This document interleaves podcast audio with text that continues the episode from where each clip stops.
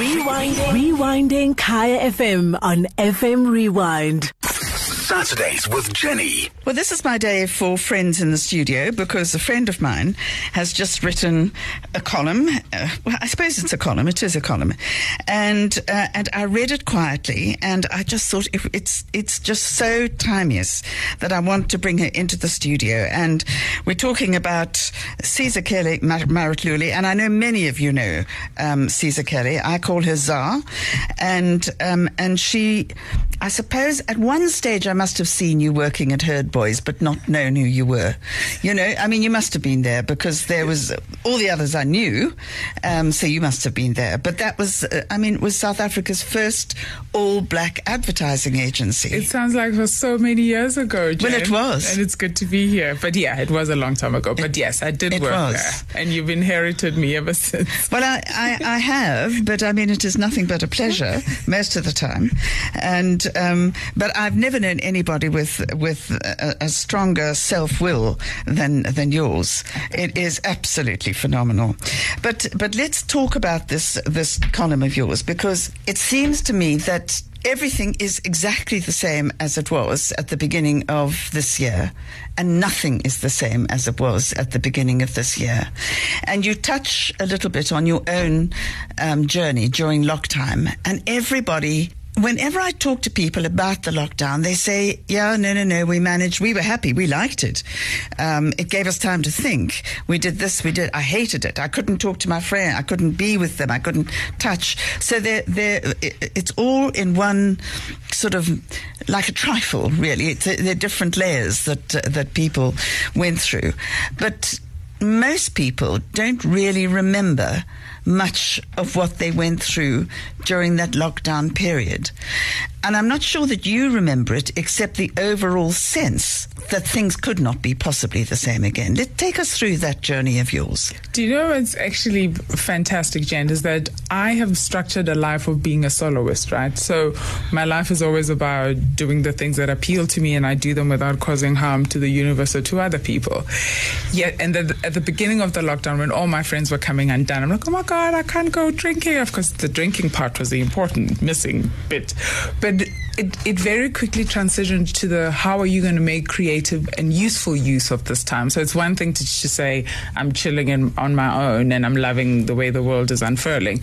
But then you have these conversations with yourself. For me in particular, running a brand practice, you see your clients in the very beginning saying, in light of the COVID, and that, that's the email you didn't want to get because the next paragraph was, we're going to have to defer projects.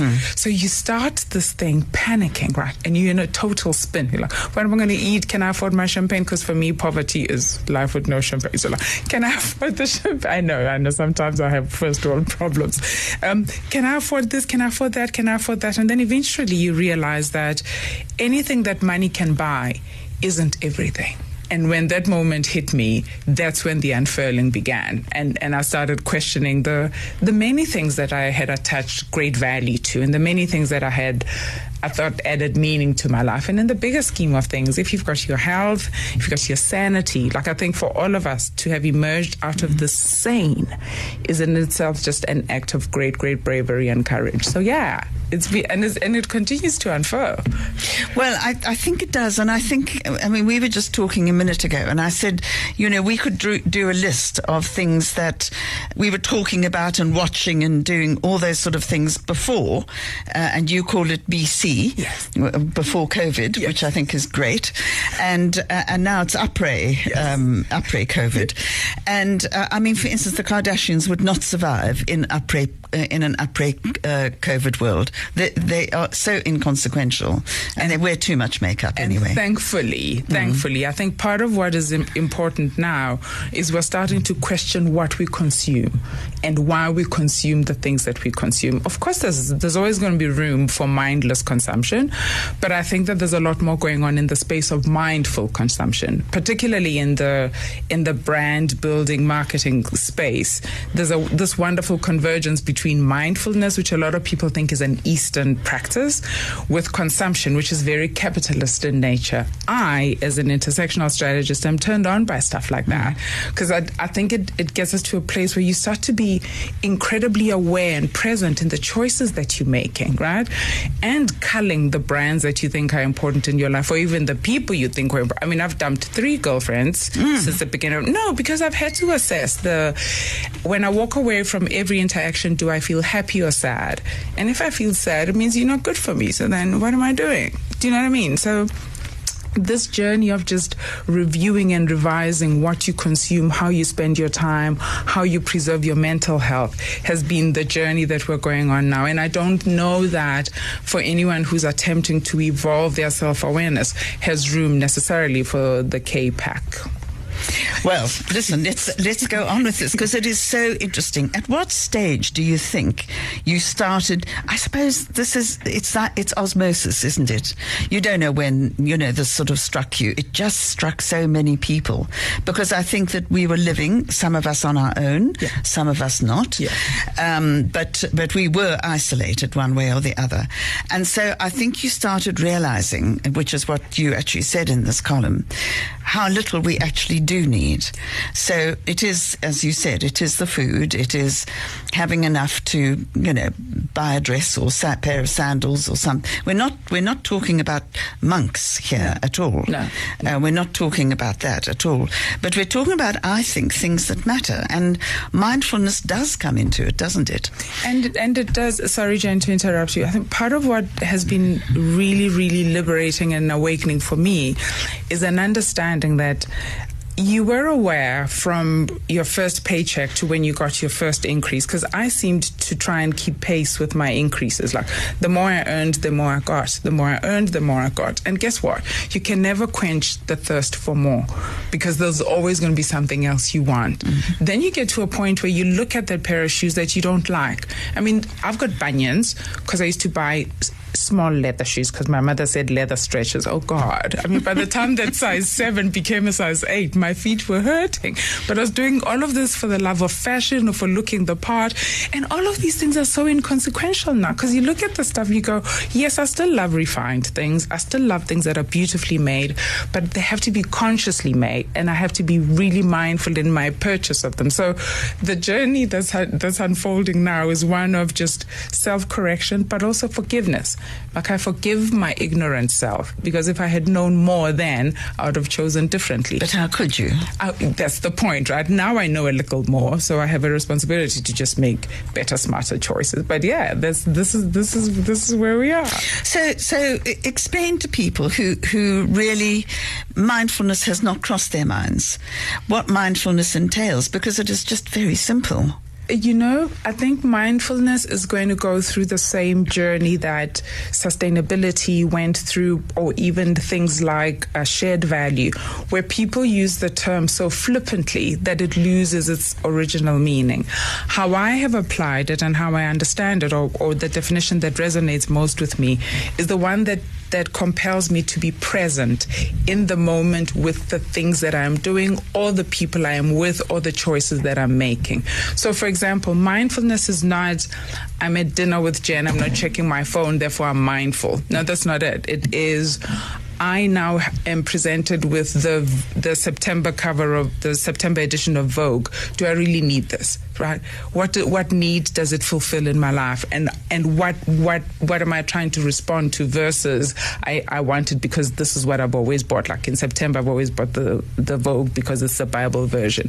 It's just about being deliberate about the choices you're making, but also about your choice of words. So it's not just the choice of stuff. It's the choice of language. It's the choice of behavior, and it's the choice of just of just being aware of what's going on in you and therefore going on around you. I know it may sound incredibly esoteric or or, or meditative for people who say they don't have time to sit quiet, but I know that if you're too busy to be quiet, you actually are the person who needs who needs the time. needs, a, needs a bit of mindfulness in your life. Well, we were talking about poetry earlier on a brand new poetry award and a wonderful poet reading her own poem, and uh, and it does seem to me the poetry fits into the zeitgeist that we are now living in. But you also brought into this um, this column of yours brands and and advertising. I know the advertising agencies have gone through horror. Um, there is there's virtually no money, so it must have been absolutely brutal for them, but also brutal for their clients as well. So. So, how do we approach and how do advertising, or how should advertising agencies approach this new BC? Do you, do you know was do you know Jen? This is um, my honors paper was about um, does advertising have a social role a, a, responsibility in society or is it just a, um, a member of the social community? And I remember people saying to me, advertising has because we're in advertising, our role is not to parent people. Our role is to give them choices, and then they can make the, the, those those decisions. I disagree. Now, I'm a lot more aware that images are potent, that that language is potent, and therefore that the things that we present, particularly if you think about kids who are latchkey kids who come home and all they do they are babysat by the television. What they see on TV of people who look like them and sound them like them sounds or starts to take on an image of this is my people, right? So if there's an older gentleman who's who should be old enough to be my father with pants around the knees, that seven year old thinks that's what older black men look like, right? And that is part of why we who are practitioners in the brand building space to be need to be a lot more respectful and a lot more responsible. So it's not just so flippant as to get X and you'll get the girl. No, that's not how it works. I mean, we're living in a culture where we're dealing with patriarchy, we're dealing with issues of, of, of gender imbalance. All of those things are things that we can't divorce from the from the role of creating messages for brands. So if you're a if you're a client or if you're an ad agency, I think our time is up. I think we can't we can't say uh, we're we're not here to parent people. We're here to issue responsible advertising messages, and they still sell, by the way. It does. You don't lose the funk just because you, you're trying to be a lot more of a social citizen than just a, a capitalist purveyor of goods and services. But I think you'd I think you'd be found out quite quickly. Yeah. But if this if this this sense of caring. I think caring is a word and kindness is a word. Yeah. Those are two words we haven't used for a long time. Yeah. And that is part of, of the new the new world that we're living in. And the- because we're not going to have too many choices actually. That, but also, Jen, and you're correct, because the the idea of caring, compassion, kindness, all those words are words that sounded too soft, right, for the competent accountant who's the CEO. And I'm sorry, you can call in and, and, and tell me to be kinder to bean counters. But I think part of what's what's happening here is that until we have people who are who are a lot more attuned to human beings rather than consumers, then we won't see the change. Because I often say that we are consumers some of the time, but we're human all of the time. And the brands that are attending to the human part of you are the brands that you're going to choose, Jen. So as you're going through your list now, going, what are the brands that I'm going to cull? You're going to take off your list the brands that don't resonate at the level of your humanity. And all they just want to do is sell to you. You hate call center people because she doesn't call to ask how you are because she's really concerned, right? She just wants to know if she can if she can sell you something. So the brands that are busy selling are fast running out of runway. The brands that will survive and the brands that will future proof their businesses are those that are starting to understand that if you if you communicate at the level of my humanity, you may just have a lot more seconds of my time. I mean, do you think this is all rubbish or does it does it resonate in some way with you? Start your Saturday, Your Saturday with Jenny Jenny. from 9 to 11 a.m. on Kaya FM. 95.9. And of course, we are still talking to Zara Maratlulle about this wonderful column that she wrote. And I just found so much in it that resonated with me. And I think that we are having a conversation that I think many people are having and maybe not articulating. I want to talk to you about, because I think it is part and parcel of what you were writing about and articulating. And, and that is multitasking. And I actually feel giddy when I think of multitasking now. But I, I'm unable to watch the American elections without doing something else at the same time. I, I think so appalling. I think you mean without slashing your wrist, Jen. Please, we want you alive. But yeah, so I here's what I know about myself now. I know that when I'm multitasking, I'm not I'm not present. I have sent jokes to my off-color jokes to my mother when I was trying to do something else. So I have now learned that I can only do one thing at a time. And and and even people who've who've worked with me understand that if you give me more than one thing to do, I get overwhelmed. And this idea of being overwhelmed could just be my body saying to me, I need you to be able to just focus. I know that there's a an unfortunate, I guess, stereotypical hangle that's attached to women about women are able to multitask, black women are strong. I mean, like the, the you can go down a long list of these really harmful things about women who are strong and all these things that are dangerous to our mental health in the final scheme of things. But I'm here to tell you that if it's multitasking, for me, it's just something that I'm not able to do. And I'm not, and I'm learning more and more that if I work at the pace of, of, of my own education and increasing self awareness, it gets a lot more joyful. It really does. Because I'm, I'm horrid at it. I really am. I really, really. I, I, must say, I think it's very, very hard. And I think talking about mindfulness, I think it, you can't be mindful and multitask. You, it's not. It's not possible. So it is. In a way, we're talking about something much simpler and much more old-fashioned. When I say old-fashioned, I'm talking about good old-fashioned. Yes. I'm yep. not talking about you know. Um, and it's it's I, am finding it quite difficult to, to, articulate what I feel, but I know that I'm feeling what I don't want to do. Awesome. And I think that's maybe awesome. what it is. And that's the beginning of the journey. At the beginning of the journey is the what um, I've often said. I think our life is about choices, and our choices are always at a T junction, right? So it's either does this increase happiness or does this cause harm? To myself, to others, or to people that I care about. And that's what mindfulness, I think, compels us to do. With every choice and with every action, we have the opportunity to come to that T junction and go, does this increase happiness or does this cause harm? Because if we just, even if we just teach that to a six year old, they will grow of course in this, right? So mindfulness won't be a thing that they have to try and understand using thesaurus and Google. It's just going to be a way that they live their lives. And that, that would be a fantastic thing. Let's go to Makasonki, who has just given us a call. And Makasonki, welcome to Kaya FM. You want to talk about a current advertisement? Yeah, good morning, ladies. Yeah, um, VW, they put an ad going right now, and the story is about um, a, a meeting, an online meeting that these people are having, and this guy's battling seemingly with the mute button at some point. Makasonki, just hang on a second. I just want you to repeat that. You were you were breaking up just a little bit, so I just want to get you. You're talking about this advertisement. Just say it again so we can hear it clearly. Right. It's a, a VW ad, right?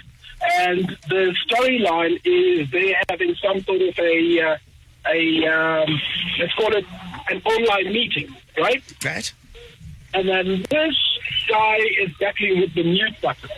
And um, the lady's getting frustrated.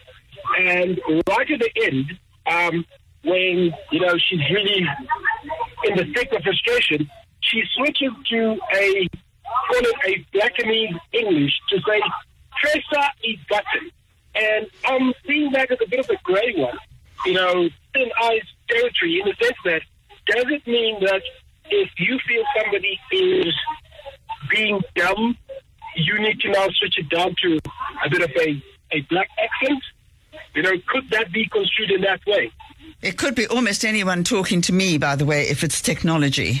You know, um, just press a E button. You know, like E E E tolls or something like that. But Zah, you will you will know much. I, I'm useless with technology, and people do talk to me as if I'm a child. So, so what are your thoughts on that? No, uh, thank you, Kosonka, for that. I've, there was a time, believe it or not, when clients would ask us to record ads in in posh English and black English. Uh, Shabalala and the Lawrence Dubes of this world would know this and would be horrified yes. talking about it today. So that's the first piece. And the second piece is, I guess it's aligned to this idea that English spoken at a at a loud volume improves comprehension, which is an old way of saying I am going to dumb this down to you because I'm going to help you. I'm going to help aid your comprehension. So you and I are in the same WhatsApp group. I do find an inability to appreciate um, that level of, of, of deductiveness because you can be creative and funny and quirky without necessarily casting aspersions. So, yeah, you and I are, are in the same WhatsApp group. And thank you so much for calling in, by the way. Absolutely. Thanks so much, Nell. Thanks very much indeed. And uh, and just remember always, Kaya FM, any show, you can give us a call, 086 959. Was our listen. I mean, it, this it goes on to food as well. So, so you know, uh, I, am fully aware that this could be a very long conversation, which we have to do over champagne. I think, talking about being simple. I mean, just very good champagne, and we will share it. Yes. You know, nicely. But I would, I would love to expand on this as well because it's much broader than than we've been able to cover in the limited amount of time that we've got. It will be always, always a pleasure, Jen. Always a pleasure. Zara Lulin, thank you very, very much indeed. And I just, uh, just as a, you are reading Frenemies by Ken uh, Auletta, and you are going for a coffee where now? I'm going to go down to the Corner Cafe because they leave me alone and they make the best cortado. Well, there we go. there we go. Saturdays with Jenny. With Jenny every Saturday from, from 9 to 11 a.m. on Kaya FM 95.9. Rewinding. Rewinding Kaya FM on FM Rewind. Visit kayafm.co.za for more.